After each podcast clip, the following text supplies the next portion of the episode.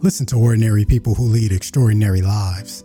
Their leadership styles forever impressed in the hearts and minds of people, be it in their professions, personal life, and or in communities by being an example of greatness.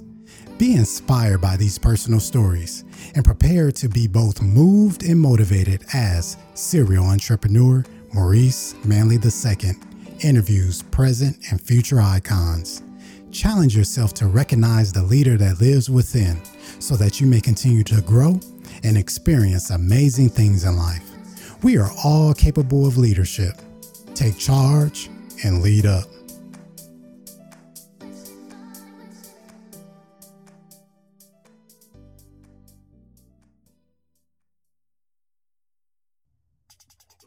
You are listening to episode number 101 Stand in Your Life Force. Making adjustments in life is essential and a necessary skill to have, especially when attempting to recreate new and improved experiences. I had to call on a good friend of mine who is notorious for making such pivots. Ken Fewell is a life coach, property manager, multi-family contractor, has a background in film and television, and recently entered into the fitness industry with his patent pending Master Squat vest. Ken didn't always have this robust resume, but as you listen in, you will learn how he leans into himself to create new and better opportunities for his life. Ladies and gentlemen, introducing Ken Fewell.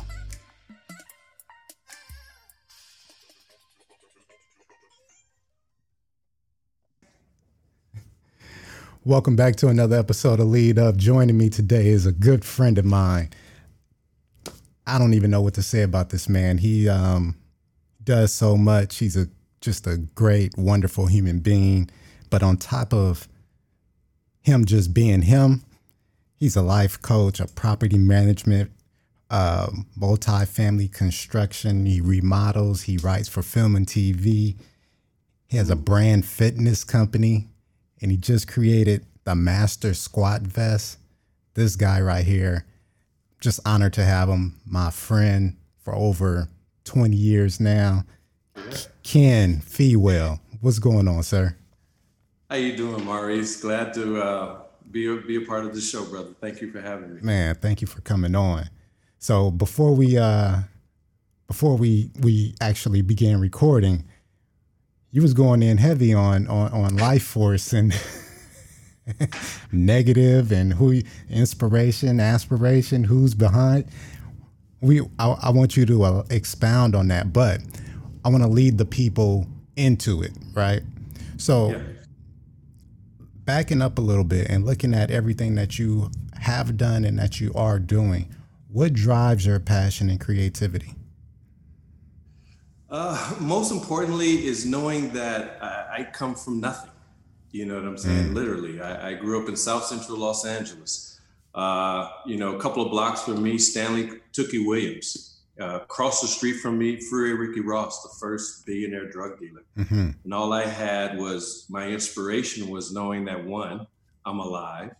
Two, I grew up in a neighborhood where I wasn't supposed to reach my 18th birthday. So my mom said, you know, for 10 straight days, your butt is in the house until you turn 18 because we're going to prove, we're going to prove the media wrong. Mm. And I became 18. Um, we didn't have a car. You know, if it was five miles or less, we walked. Okay. Literally. You know, so knowing that I come from nothing, everything, everything around me is possible. Hmm. Hmm. But now, so that mindset of everything around you being possible was that present when you were that kid growing up in South Central with nothing, or uh, or, or or or is that something that you grew into as you got older? Do you know what I mean? No, um, I I didn't know it at first off. I mean, we're talking early, early stages, you know, Correct. five, six years old. I didn't know it. I was scared of everything. Every time my mom looked out the window, she saw me running from some game. She was like, boy, my baby gonna be a track star. you know, because I quickly figured out, huh, I can outrun a gang member. Uh-huh. Yeah. You know, back then they put their hands on you. They didn't shoot you. Right, back then. right, back right. Then they would put their hands on you. So I would run around them until they just got tired and gave up. and then eventually I ran into this family next door to me called the Mallorys. The Mallorys hmm. were Herbert Mallory, Michi, Michi, Michi Mallory, Michael Mallory, Oscar Mallory, Gerald. It was 15 of them in one household. Hmm. And they took me under their wing. And the first fight that I had to fight, I was afraid to fight. So they called their cousin Kevin. You know, he's about six. I was four, whatever. You know, they still wanted you to fight back then. and and then they said, you know, Kevin, fight him. And I remember the praise and the accolades that Kevin got for fighting. Hmm. And it drove me. That sparked me from there. And then as we move through life, and it's funny we talk about this, so I'm, I'm gonna touch this one subject real quick.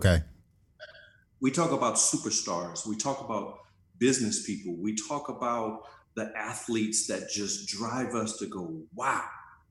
And the one thing that America has got, and one thing that America has forgot, especially people of color, have forgot, every one of those great persons, those great people, great athletes will fight you on every street corner. That's true. And that is what separates those that are willing to just do the normal mm. versus those that are willing to just do anything and everything that it takes to be great. Right. And then that's when I learned how to put up my fist and mm. start fighting everything that I want. So, you know. So, so when, um, what was his name? Robert? What's the guy that they want? The guy that they wanted you to fight? What was his name? Oh, he was a he was a next door neighbor. I, I think his name was Marion. His so, name was Marion, and they wanted me to fight him. Marion was seven, and I was like four or five years old. Wow. So when Marion got the praise for fighting you, was it was it the praise that you wanted, or or the attention, or was it just the fact that you wanted to be able to put hands on him too. You know, it was the praise. You know, it was like I, I watched everybody go around him and, and, pat him on the back and tell him he's going to be the man. And I just remember that. I, I, remember it like you know yesterday. You know, I wow. Uh, I'm, I'm 57 years old and I still live like a kid, and I can still remember that moment of people patting him on the back, having the courage to mm. fight and that's what it's about. We we we lack courage in society today. You are 100% right. You are especially amongst our people, right? Yes. We, we we we get very complacent and we lack the courage to stand up. The courage Correct. to just take one more step. That yeah. So for you it was just whether whether you win or lose mattered not it was just having the courage, getting the praise for stepping up. Correct. I love it. I love it. How are you able to do what you do so well? And when and that and that question pertains to um, like new explorations, right? Because every uh, and I've seen you I've seen you over the years. Every time you pick up something new, whether you're familiar with it or not, you you do and execute like at a at a high like it, it almost on the outside looking in it almost looks like oh he's done this already. Like, like, if i didn't know you yeah. And, and, i've always looked at you like no nah, he didn't do that. I remember you working at warner brothers. I'm saying, you start writing scripts, and, and and I remember your first script, the first draft. You gave it to me to read, and yeah. I was at home and I was reading it, and I said, "What? I didn't know he was a writer." Yeah. And, and, and then I, I came and I talked to you. I said, "You written before?" You was like, "Nah, this is my first one." yeah. So, yeah. how are you able to do what you do so well? You know, it's it's it's accepting failure and not being afraid to fail. Hmm. Uh, you know, that's the most important part. Uh, when I was working at Warner Brothers Studios, you know, I'm a charismatic guy. I was hanging out with Dean Cain, George Clooney, Will Smith, Rob Lowe, Brad, Brad Pitt, uh, all the executives at Warner Brothers who touched me and inspired me to be great. John Showman, Steve Spera, Doug Frank, Gary Cradle, you know, president. And at the time I was at Warner, I was at Warner Brothers Studios 15 years, and, and they called me low budget big man. what the hell does that mean? What does that mean? And and and everybody says you hang out with all the big people, but you don't have no money. And I was wow. like, so basically, I'm a big person without money. Huh. Interesting. Did did did, did did several people call you that, or was it just oh, like the whole lot? it wasn't several, the whole lot. I was admired, you know, by the entire lot. I, I created a movement. Um, when I got to Warner Brothers Studios in 93, mm-hmm. 94, I think, 93, um, I started in the mailroom. Mm. And I remember my first interview with a beautiful young lady who's still an HR director, I think, in entertainment. Her name was Karen Featherstone. And I interviewed with her and I went in there, you know, because I came in from a different background. Okay. You know, I, I came in from trying to be the man in the streets to going here, going, you know what, I'm going to change my life. I have a daughter now. Um, I need a full time job. I need to be inspired to be great. Mm. And I went there, and Karen, Featherstone looked at me. I came in with a nice suit on, you know, I'm saying, have a watch, everything, have a jury hanging, and and she was like, um, "Are you sure you want to start in the mailroom? Because you look like you're you're trying to model. You look like you're trying to act. What's going on here?" And at that time, Karen didn't know that I was in a life change, and I needed that job. Mm.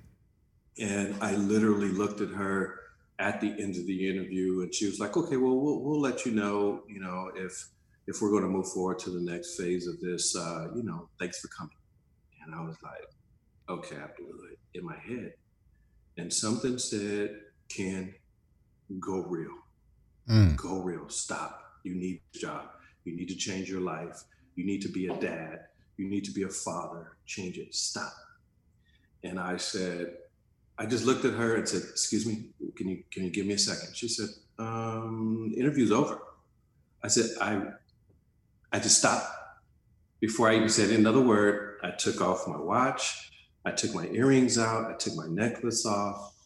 I put it. She had a napkin holder on her desk, mm-hmm. and I mm-hmm. took a napkin and put it all in a napkin, and I threw it in a trash can behind her. And I said, "I need this job." Mm. And she says, You're hired.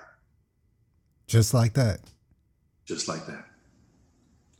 And then when I was walking to the to the door to leave, um, there was something else I wanted to do because I knew so many others from my neighborhood that wanted to change their life. Yeah. That wanted to to do something better. And she says, if there's anything I can do for you, please let me know. And I enjoyed you and thank you for being real. And I stepped away and I stopped at the door and turned back and I said, anything? She said, uh oh, what does that mean? I said, I have about five neighborhood friends that really, really need a job and they're on the wrong side of the law and they want to change their life. Wow. And what she said? Three months Three months later, no, two months later, uh, Karen Featherstone hired three of them, and then two, and then three months later, she hired the other two. She hired all five people from the hood, never had jobs before. What? Yes.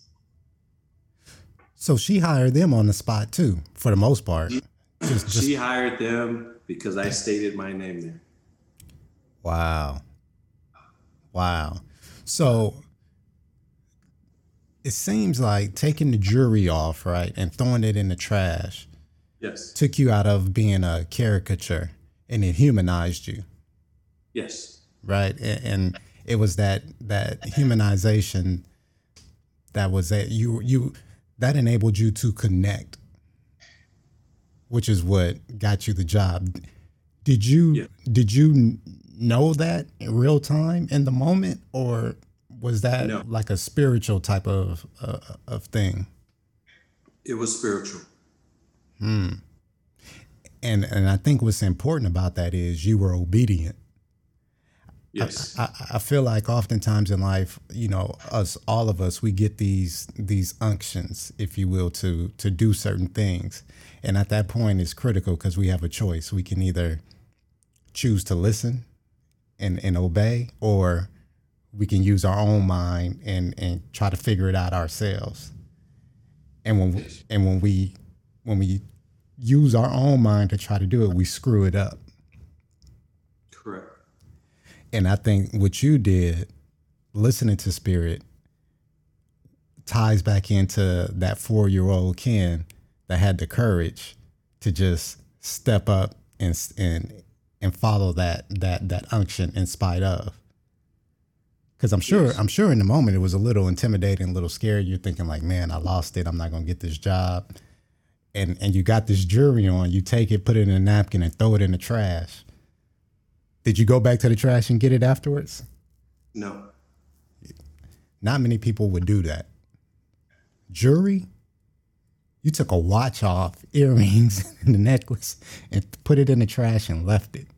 Wow. Yeah, and it was it was you know people ask me about that. You know, like Ken you know you know, what kind of jury was it? And and and I tell them, you know, from my younger years, you got to remember, I, I, grew up around hustlers. I was trying to make it any way possible, right? And was quite successful at it. So I didn't have any cheap jury at that time. Mm. You know, the chain that MC Hammer wore and still in his videos to this very day, um, Michael Parisi in downtown um, Los Angeles and Jury District on Sixth and Figueroa is the one who created that chain, and I am the original designer of that chain before MC Hammer even bought it. Oh wow!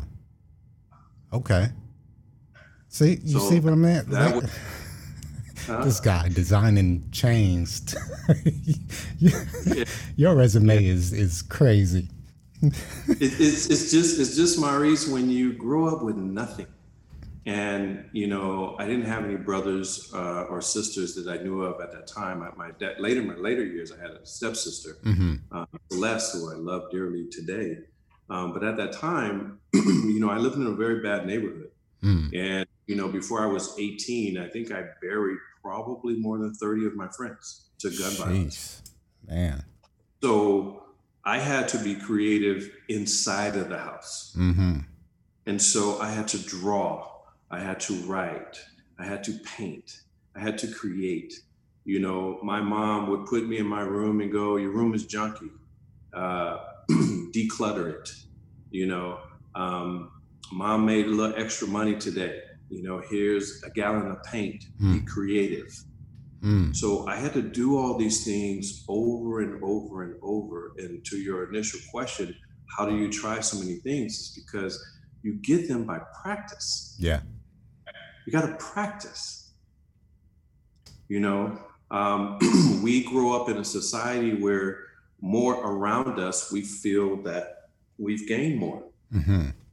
And it's, it's actually the decluttering of what's around us that separates us. It's true. Very you know, true. Declutter, organize, practice, create, and then most importantly, execute. Yeah. Yeah. What drew you to storytelling? um, I've, I've written all my life. Um, and, uh, you know, back then when, um, you know, the world was really upside down. It's interesting today because I'm old enough to know the difference mm-hmm. and see the difference and have saw the difference. So, you know, storytelling, you know, when I saw injustice happening in Los Angeles, I wrote everybody. I wrote the fire department. I wrote the news, you know, just like a little letter, a little handwritten letter you know, hey, you know, Channel 7, my friend was beat up yesterday. Can you please help him? So I, I started writing letters and putting them in the mailbox. I'm like, you know, I'm I'm telling on everybody. I, I don't care. You know, my my mom always told me, you know, there's a couple of things that separate everything. You know, we need law enforcement, yes, mm-hmm. but you got good cops versus bad. Yeah. And you got ghetto versus non-ghetto. And my mom said, there is no such thing as a ghetto. I was like, really? Yeah, what we living in right now. yeah, what is this? And she said the most profound thing to me, and that was the ghetto is not in the ghetto. The ghetto is in the people. Mm. Mm. I was like, okay. Took me years. Took me almost 25 years to really understand that. But then something happened when I was 11 years old, and I never, ever, ever, ever forgot. I never knew that your circumference, everything around you, mm-hmm. we're talking home, apartment, uh, workspace, we're talking car, everything around you. There is power. This is trip. This is going to trip you out. This is going to trip you out. I guarantee you, you've never heard of this in your life. There is power in being clean. Huh. Unpack that. Okay, never understood. Never understood. There is power in being clean and organized. And I was like, get out of here. So let me unravel that for you. Um, I was 11 years old, South Central Los Angeles. Um, I think we had just moved to a two bedroom because at that time, earlier before that, you know, my mom could only afford one bedroom. Mm-hmm. My mom had a bed. I had this little twin bed right next to it you know? And so I was like, okay, let me figure this out. So we moved to this two bedroom apartment. We moved from 93rd Normandie to 90th Budlong. And uh, we lived in this uh, 10 unit building, lower, uh, four units downstairs, five units upstairs. Mm-hmm. And the guy upstairs kills his girlfriend. And my mom was a, a particular uh, uh, I, we call it OCD today, mm. but back then you're just being clean and organized. No big deal. Right. You know, and my mom uh, heard the shot. We woke up. She said, "Stay inside. Don't move." Uh, the police came about 30 minutes later, like five police cars pulled into this long driveway because you can pull into this driveway where it's one you one way in, one way out. Hmm. And all the the whole driveway was filled with police cars. And back then, you know, they had the little radio CB where they call yeah. into the station, whatever, to say what's going on, but it wasn't working.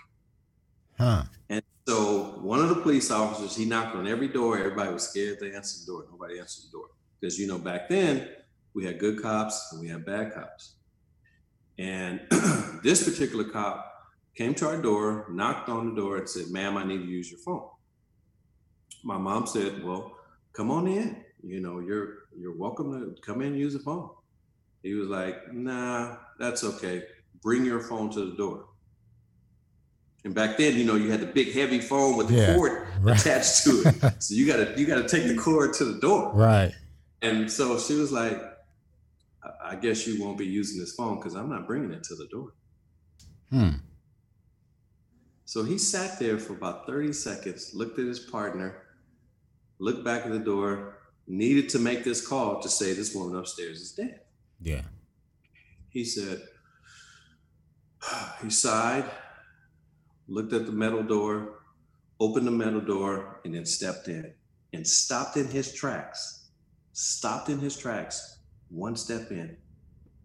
He looked at the organization of the apartment, mm-hmm. the cleanliness of it, knowing that she was cooking in the kitchen, the wonderful smell. He looked all the way down the hallway to the bathroom. Bathroom was organized and clean. My door was right behind where you enter, so he peeped in and looked at the bedroom door. I'm sitting there on my bed looking right at him. Hmm. And he eyed in my room, looked around, saw the different colors, the cleanliness, The closet was open, everything was organized.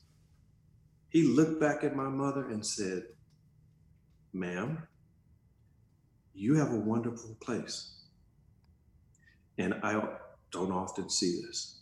Wow. And my, my mother said, Well, why thank you. Anything else I can do for you? He said, No. All I remember right after that, when he said no, I remember something fell. I went to my closet, figured it out, cleaned it up, um, pushed everything back. I remember to do my homework because I had just stopped. My mom was a particular on that. I did about maybe 10, 15 questions on my math. By the time I went back in the living room, every one of those police officers were sitting in the living room, sitting on those couches with the plastic covers, eating fried chicken, drinking lemonade, talking about the good times and the bad times. And I knew right then and there the power of being clean and organized. It crosses gender, it crosses thought, mm. it crosses races, uh, different races, it crosses people of all color. Mm-hmm. Because we're perceived on how we live, how we think, and how we drive. Right. I will never forget it. Wow, that's a great story. How do you define, and you may have touched on this earlier, mm-hmm. um, so I'm gonna try to word it a little differently. How do you define what's how do you define what's possible for you versus what's realistic? Uh, with my mindset, you know, um, Maurice, everything is possible. Um, I don't really define it because I know that I'm just as great as any other person out there. Mm-hmm. Um, greatness is defined in those who do not give up. Yeah. And I will never give up. Right. I will never stop pursuing greatness. But the most important part about being great or trying to be great because you got to be mindful. I was on the movie lot for 17 years, mm-hmm. I mean, 16, 15 years. And then after I left, I was a media president in, Warner, uh, in Atlanta, Georgia for Livid Media.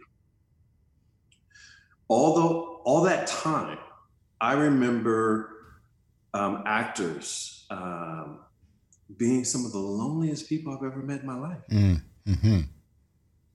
I kind of remember literally. us talking about that years ago. Yeah, literally. Yeah. They were lonely. When that camera is off, they're like, what do I do? Right. Where do I go? That's why so many of them get in trouble off the camera. Mm. Um, and what, what that taught me was you have to bring those along with you. Yes. It can't just be you. Right. You know what I'm saying? The same people you see on the way up, you may see them people on the way down. Yeah. You have to bring them with you. When I was at Warner after I got my friends in Mindful, Karen Featherstone, by my 15th year, hired 37 of my friends. Sheesh. Wow. Now, do you know, are those friends, are they still there or did they go on to like, did they continue to elevate or? They continue to elevate, which is very interesting. You bring that up. They continue to elevate until I left. Really? Yes. So the minute you left, and they just plummeted. They just started falling off. Wow. The what moment you, I left. What do you think? And this is, is, just, and this is thirty. So thirty plus people of my friends. This, this is people out of my neighborhood. Yeah. This is not the people once I became an award winning editor. Yeah, yeah. Uh, you know, later they found out what I was doing and they called me Harriet Tubman, you know, because I would meet people, you know, you wear your Warner Brothers badge and then, you know, you get to, you get to, you know, you get to tighten up your shirt, go yeah. across the street and hang out and go eat and go to the bars. But everybody knew you after a period of time. Right. And then year after year after year after year, we would go to our favorite restaurants, our bars, our eateries. They all knew us over there in Toluca Lake, you know, downtown Burbank. Mm. You know, we were like, you know, the people. Yeah. You know, I'm like, hey, that's WB. you know, but WB is winning awards. That's Ken Fewell. He's been there forever. So people get to know you. And I would run into people that, you know, I would see their license plate. You know, I park my car, I see their license plate, Kansas, Oklahoma, uh, Mississippi, uh, Florida. All these people would come in with all these aspirations. Mm. And I would look on their car, you know, the car, I would look and I would see everything scattered on the dashboard, which means either they were living in their car or they traveled a long way. Mm. And they would see me and go, "Oh my God, I would do anything to get on the Warner Brothers Studios lot," and and I would literally interview them in the restaurant or in the parking lot or in Taco Bell or in my favorite Mexican joint. You know, I would be like, "Why? Wow. What do you do?" And and and half of them wanted to be editors and and and producers, and they had these stories. And I came out here with nothing, and I have no money, I have no gas, and I would literally start your car. I Hmm. would look inside, car be on E. I go, follow me to the gas station. We're gonna fix one thing. Yeah. You know, if you didn't have food, you got food tonight. Yeah. You know, and then I became people who who stayed in touch with me, and, and I knew that their aspirations were real and they were genuine, Mm. and and they were pretty much homeless. Mm. I, I became that light to where I'm gonna put you in my trunk. If you're willing to get in the trunk, I will get you on the lot, and I will take you anywhere that you need to go. Wow. Just big heart. I took them. Yeah. I What- filled their gas tank. Was your mom like that? What did she have a, a real big heart? Absolutely. Every every hoodlum in the neighborhood knew my mother because Mm. she walked. Remember, if it was five miles or less, she walked. You know, she go to the grocery store. She had hands of stone. She literally would have, you know, five grocery bags in one hand and five grocery bags in the other. And I'm four or five years old, walking behind her with my one Mm. and she would give you that quick look. That means get your ass in gear. Hurry up. up Let's there. go. So I would hold that bag, and once she gave you that look, I would get up there right next to her, and we were walking foot by foot, soldier by soldier. Wow. What, So what Oh, go ahead. I'm sorry. Go. Go. no, I'm just saying that she was, you know, she was that inspiration, and every hoodlum in the neighborhood knew her. Hmm. Um, you know, any trying to anybody try to do anything to, you know, Maureen, that was your ass because everybody knew it. Yeah. That's great, man. And, and I'm sure that those had to been some fun, insightful times. You know, even though it, it it's so interesting because in the moment of, of, of life, you don't realize what's taking place. It's not until after the moment passes and then you look back and you're like, man, that that was history right there. Absolutely. You know, It- I always fathom over that. But so what I want to ask you is when you're in your creative uh, space, right? What internal uh, guidelines do you have for yourself, if any, when when you're creating? And it could be creating anything. when when creating um, first you have to think outside of the box and know and believe exactly what are you trying to create. Has it already been created? You know that's most important. To know that you're you're moving down a path that's uncharted. Yeah. and you you can't be afraid to do it. You know you you have to be inspired to do it and oftentimes you can't tell your friends you can't tell your loved ones because they will talk you right out of it Mm-hmm. you know they, Yeah. they want you to hang out Right. you know i have people today going ken how could you grow up near stanley tookie williams never been in a gang free ricky ross right across the street from you Mhm. first billionaire drug dealer don't sell drugs and not use drugs not try drugs i told everybody i was i was poor i ain't had no money you gotta have money to Yeah. buy drugs Yeah, you do. You do. and I kept that. I kept that that that that mantra. I kept that throughout my life, hmm. thinking, you know, I went to some Hollywood, I went to some Hollywood parties. We won lots of awards at Warner Brothers, and you literally would see any and everything at some of those parties. Yeah, I would walk right by it. Right. It never bothered me, never enticed me, never even brought up thought hmm. to try. Right. You know, I'm just a kid in a candy shop because I wasn't supposed to reach 18. Hmm. yeah. Unbelievable. And how do you optimize your time? I don't. I don't. I, I wish I could tell you that, yes, I get up, I do this, I do this, I do this, I do this, I do that. And I, I don't. Um, spiritually, um, I removed every alarm clock and physically removed every alarm clock in my house. Really? Yeah. Tell me about that. Like, in terms of what was the purpose for you? From a very, from a very young age, the alarm clock always woke me up abruptly. Mm. Like, like eh, eh, eh, I gotta get up. And growing up in the ghetto, I was always afraid, and most people to this very day, blinds are closed. Blinds are closed. Hmm. And when I had the courage one day to open the blinds up, I said I wasn't going to live in fear. That's part of it. And then opening the blinds, naturally, I started to wake up when the sun came up. Hmm. And it felt normal. Interesting. And if I had to wake up before the sun came up, I just drink two glasses of water, just like the Indians did. Really? Drink two glasses of water before you go to bed you will wake up before the sun comes up. Drink two glasses before you go to bed. Before you go to bed. And you're waking up, and now are you waking up because you got to go to the bathroom?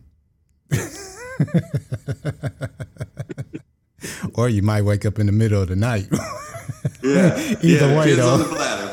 On the bladder. It depends on the bladder. It might be one glass. It might be half a glass.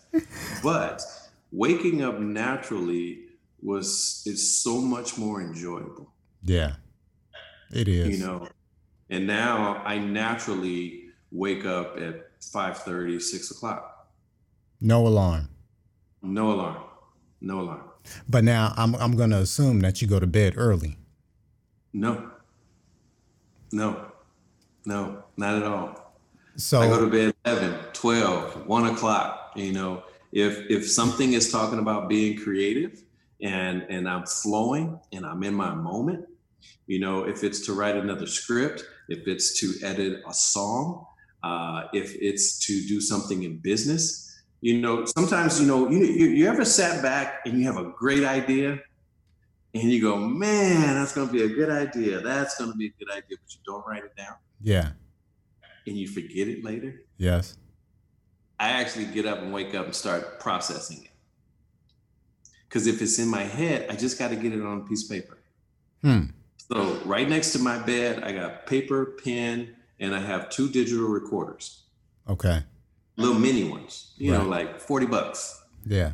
And, and sometimes I wake up half out my sleep and I just record those great thoughts.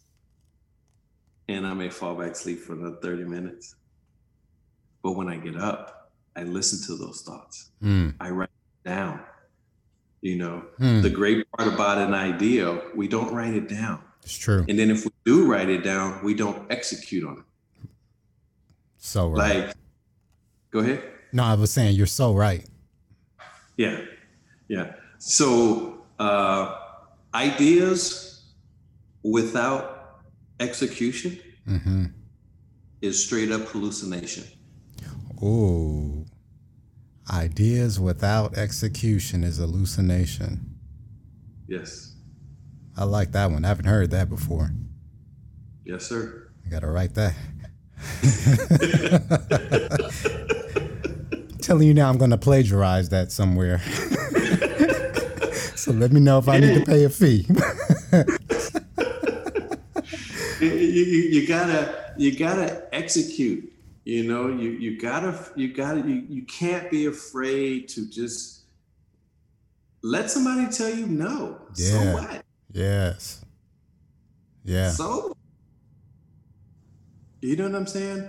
Um, Clint Eastwood. So Clint Eastwood and I, I would see him on the lot. You know, his office was right by my office. Mm-hmm. Um, I would cut film. He would always look in there and see what was going on. And I told him, I said, "Man, one day I'm gonna have your last and greatest film." He looked at me like, "My last and greatest film." Hmm.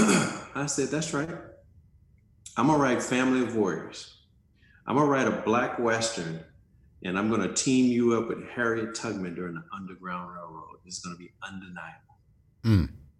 And he says, Why would you do that? I said, Because it's my heritage.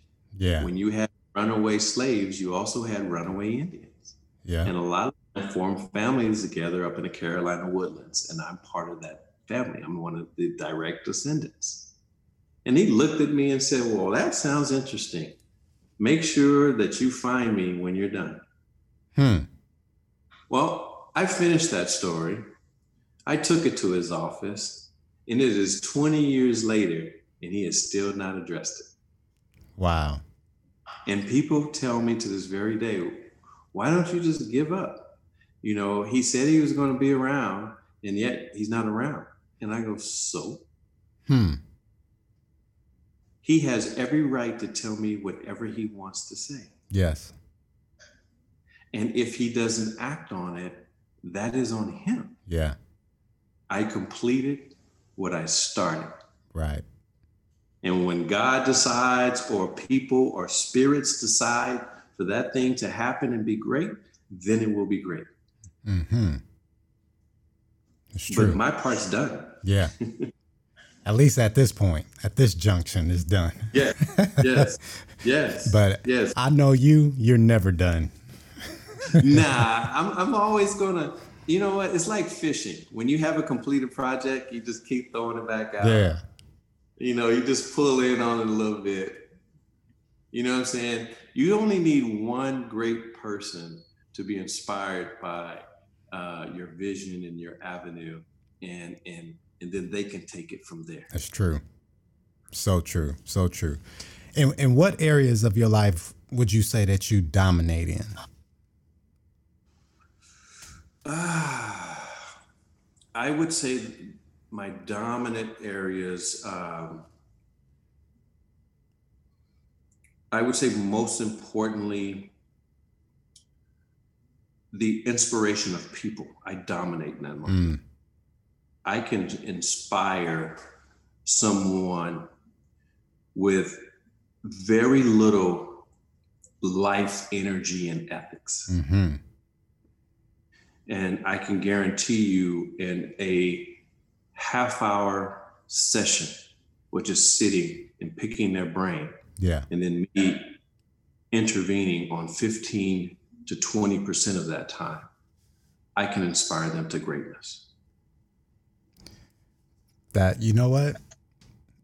And as you're talking, I'm thinking about that right there, dominating in that area to me that is the key. That like that's the secret sauce. Because if you can if you can move people or galvanize them around you that's the true definition of, of leadership right? And not only that but people behind you pushes you forward. It pushes them because you're you're inspiring and you're motivating them but it also pushes you right? So it's this it's this consistent um, ecosystem or reciprocity, if you will. You're giving, but you're also getting because you're moving closer or, or you're moving forward. You're giving more, you're lifting them up, you're pushing them higher, but yet they're behind you and they're pushing you as well. And I believe that is probably based on the, all of the stories that you've you've um, shared thus far. That has gotten you to where you are now. You're absolutely right? You know, in spite of not growing up, not having anything, but you still inspired people. You still helped people. Your heart was so big that you always pulled people in. You always looked out for them. And because of that, others noticed. And even the people that you helped noticed, and they kept pushing you up, up, up, up, up. Yeah, abs- absolutely. You know, because oftentimes, you know, even to this very day, where uh, it could be you, it could be the people uh, behind you, it could be your family members, it could be the ones that are listening or watching right now. Mm-hmm. We can. You ever had a birthday party and everybody tell you at the birthday party, "You're the man," you know, it's your thing, you know, go or if it's a female, go girl, and and and you got it, and it's your world, and, and do all these wonderful things. Yeah a lot of times for me, whenever I had those parties, I always called, you know, so you got the 11 o'clock hour and you got the 12 o'clock hour. So if the party lasts past 12, between 12 and 2, I call that the white noise. Hmm. What I mean by the white noise is I'm talking you had fun. You guys partied, you ate, you laughed, you hugged, you cheered, you danced, you know. Um, and then the white noise era is where it starts to calm down, but your ears are still ringing from the loudspeakers, mm. you know, hmm. the DJ doing his thing. And you start to pay attention to those that are leaving. And one time in Atlanta, Georgia, I was president of a media company, and, and life was great. I had everything that I could ever want mm-hmm. in life. And I had a big party. And throughout the whole night, people saying, You're the man, you did this, and oh my God, you're the next whatever, whatever, and blah, blah, blah, and blah, blah, blah. And I kind of snuck away and went upstairs and I looked out over my balcony and I had this big U shaped driveway. And I started watching some of the cars leave. And so I'm watching, you know, family members, friends, coworkers, loved ones people that I considered to be real friends and family that were at this party.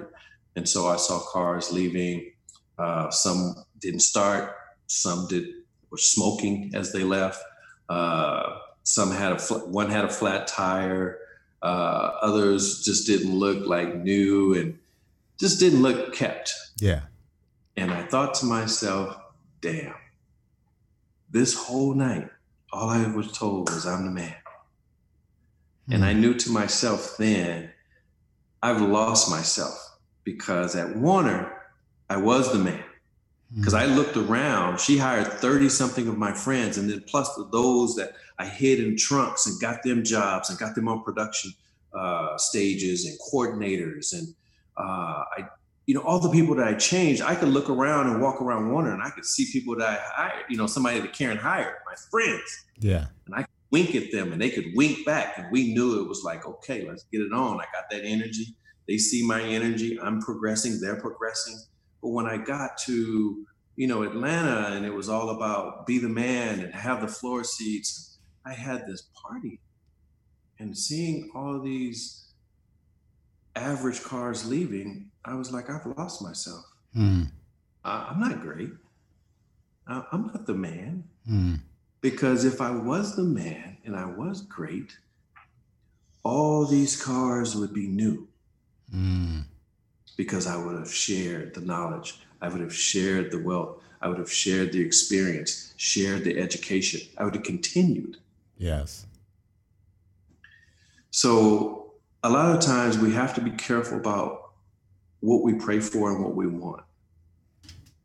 So true. Two, two different things. Yeah what we pray for and what we want. And then within the want, be willing to execute. Hmm. You know, and that goes back to your time management. You know, where we go, how do you separate the time? I literally take one thing at a time and execute it. And then I shelve it so that I could see it. Okay. I don't hide it because you'll lose it. Hmm. You have to put it in plain sight. You know, I used to back in the day, I used to put tape on the backside of the paper and tape it on my wall and tape it on this wall, tape it behind that door, and yeah. tape it behind that. and I would get to different levels of execution. Okay. And with that practice, I now can rotate things, you know, be working on four to five different projects, and I know how to execute them Hmm. because it comes with practice. Right. You know, our greatest actors and actresses practice, Yep. athletes practice. Right. and and we have to be willing to to fail um, in order to succeed. Yeah. Totally agree. What leader do you look up to and admire? Whew, Just give me quite a few. give me um, give me three. But uh, public leader or work experience leader. Doesn't matter. You whatever top three come to your mind. Um, my number one is going to be Doug Frank.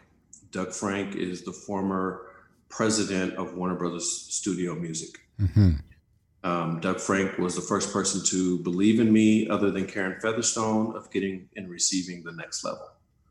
I, I had an interview with Doug Frank probably, um, I think, my first year in the Warner Brothers, and I'm still just trying to be a good guy. You know, uh, for those that are listening, I'm gonna be totally unplugged and tell you the truth. I was trying to be the best Negro that I could be. okay i was i sat with doug frank and i said well sir uh, i'm in the mailroom and uh, um, I, i've been here a year and i haven't missed a day. I've never been late. Um, um, i show up on, on, on time to do my job. Um, i work well with people. Uh, uh, i carry a big smile. Um, all the stuff that is just average joe stuff. And I gave him this long spiel. And he was looking at me, sipping this bottle of water. And I think I was done after about 20 minutes. And he looked at me. He says, Let me tell you something. When somebody likes me give you an opportunity to interview them, I mean, interview with them, hmm for the rest of your life, I don't want you to ever, ever tell them that story. Mm. the next time somebody tells you or wants to interview you, sometimes you might have to be a little blunt. Yeah. And I was like, what does that mean? He says, you look at them and tell them you want to make more money so that you can buy more shit.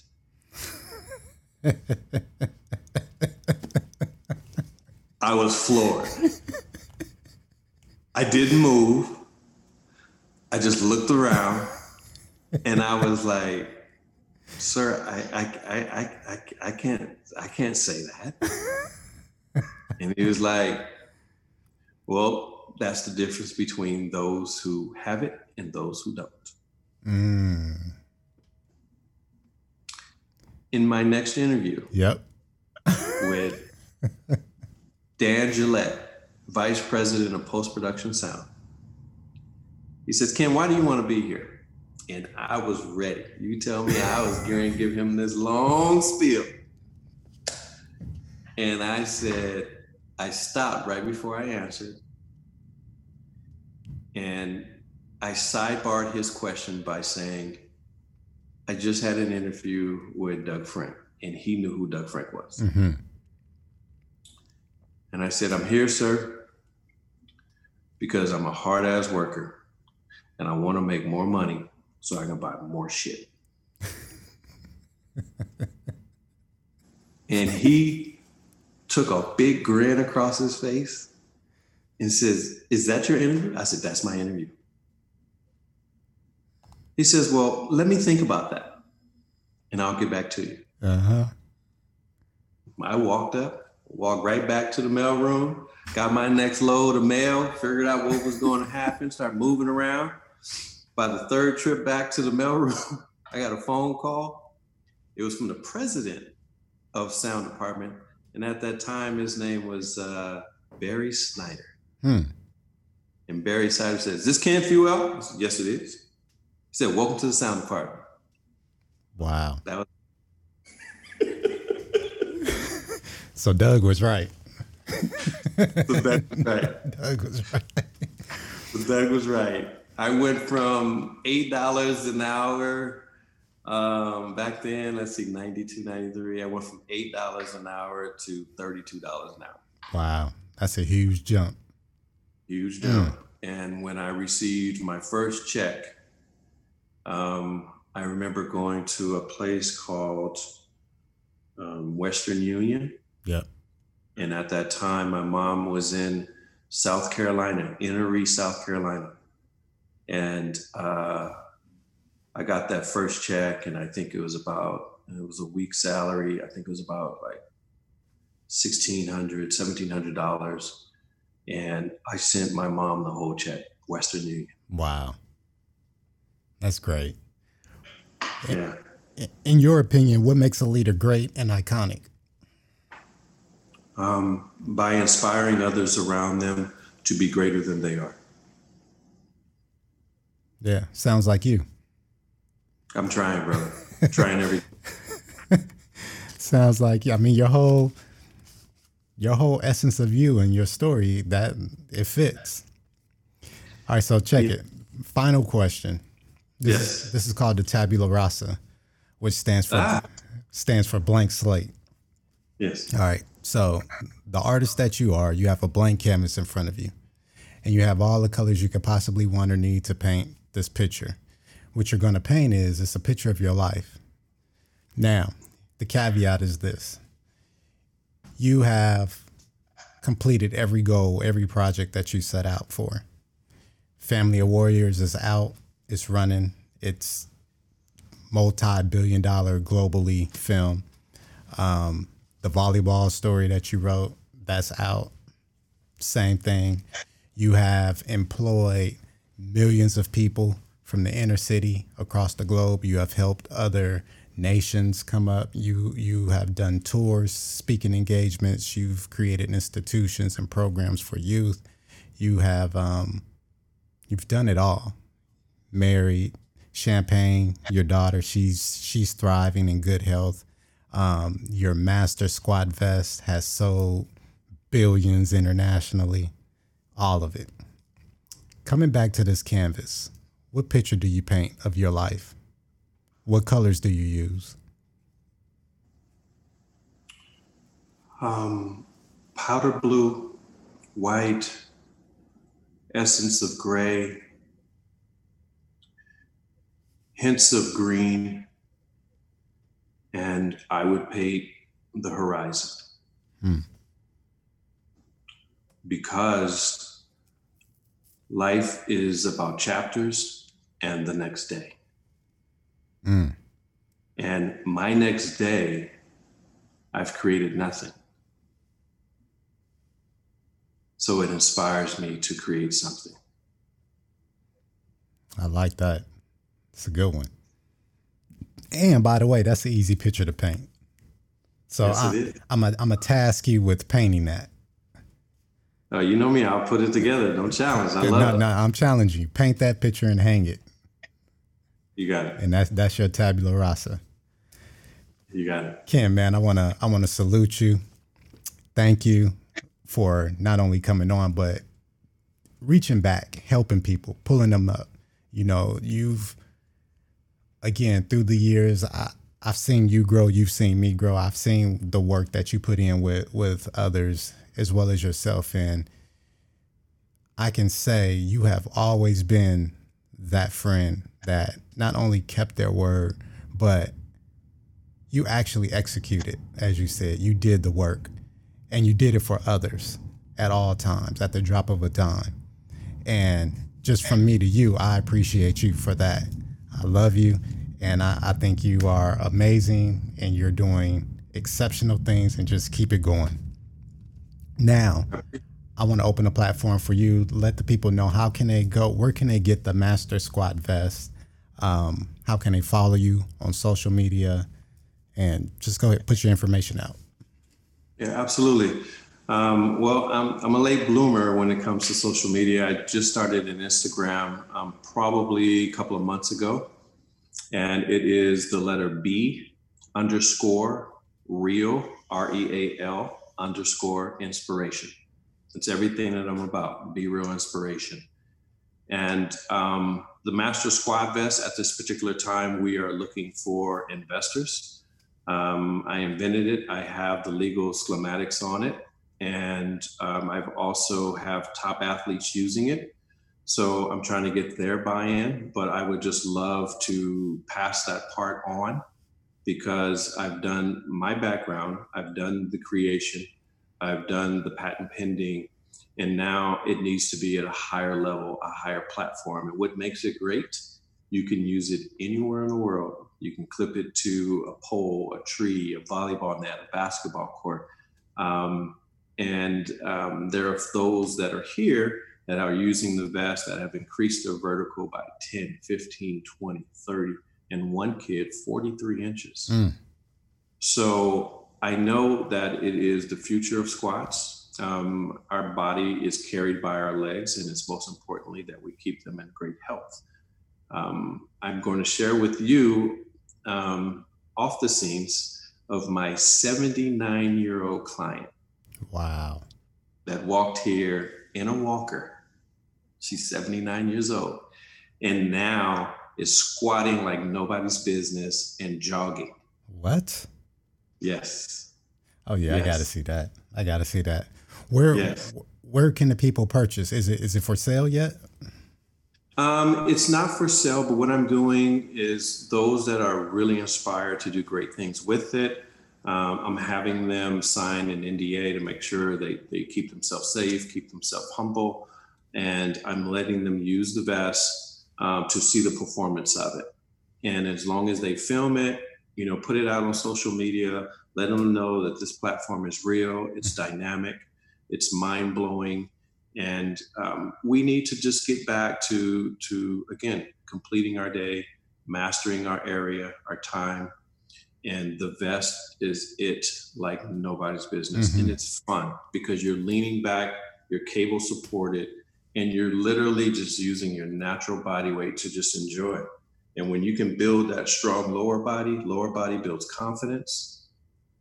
Yeah. And that puts power within ourselves and it just inspires you to just keep doing great things. So um, right now, I'm just sharing it, and again, hoping to find that great investor that just believes in it and knowing that it's the future of squats with what's going on in the world today. Mm-hmm. You know, and and and you know we're we're social distancing and a lot of gyms are closed and you can't go do your favorite things in your favorite places you can take this vest anywhere yeah And put your music in the trunk of your car and get to your favorite park, your beach location, uh, and get your squat on. And, and that's and that's awesome. I love it. I love it. You have any uh, questions for me or final statements or remarks? Um, for you, Reese, I, have been knowing you so long, brother, and I, have been watching you do your thing, and and you speak of me, but at the same time, I can speak of you because uh, what we have in common is consistency. Mm-hmm. And when we have an idea, we we execute on the idea. The part that you and I have both learned without saying, a lot of times we have an idea and we try it and it fails. Yeah. And quickest way through that is if you have an idea and it doesn't work, guess what? Just change the plan. Get yeah. a new idea. Right. And we have always changed every time our plan didn't work. Very and true. That's what's cool. And that's what I appreciate about you. Thank you. You know, um, so, you know, I, have never said that, but when we meet, it's it's like a, a joining of souls. Yeah. And and and we know that I can actually listen to this brother and, and know that he's going to speak the truth and, and be humble about the truth. Yes. And, and, and that's what I feel when I see you, when I look upon your picture in social media or even your new commercial on American Express, you know? Yeah. Uh, it couldn't happen to no one greater. So I appreciate you just to say. Thank you, man. Greatly appreciate that. Ladies and gentlemen, Ken Fewell.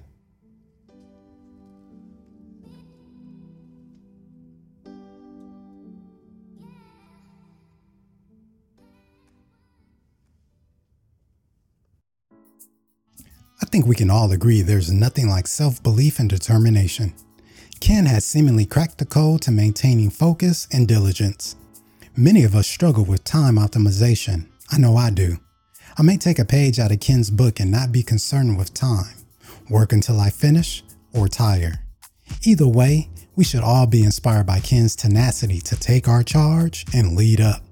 You can follow Ken on Instagram at the letter B underscore real underscore inspiration. If you enjoyed this episode, please share it with family and friends. If you are interested in helping communities in need, we have partnered with Lead for Legacy nonprofit. Their goal is to help build up the inner city by helping small businesses in need. To donate, go to the bottom of the Lead Up podcast description and click the donate link. We thank you for listening, subscribing, and as always, keep leading up.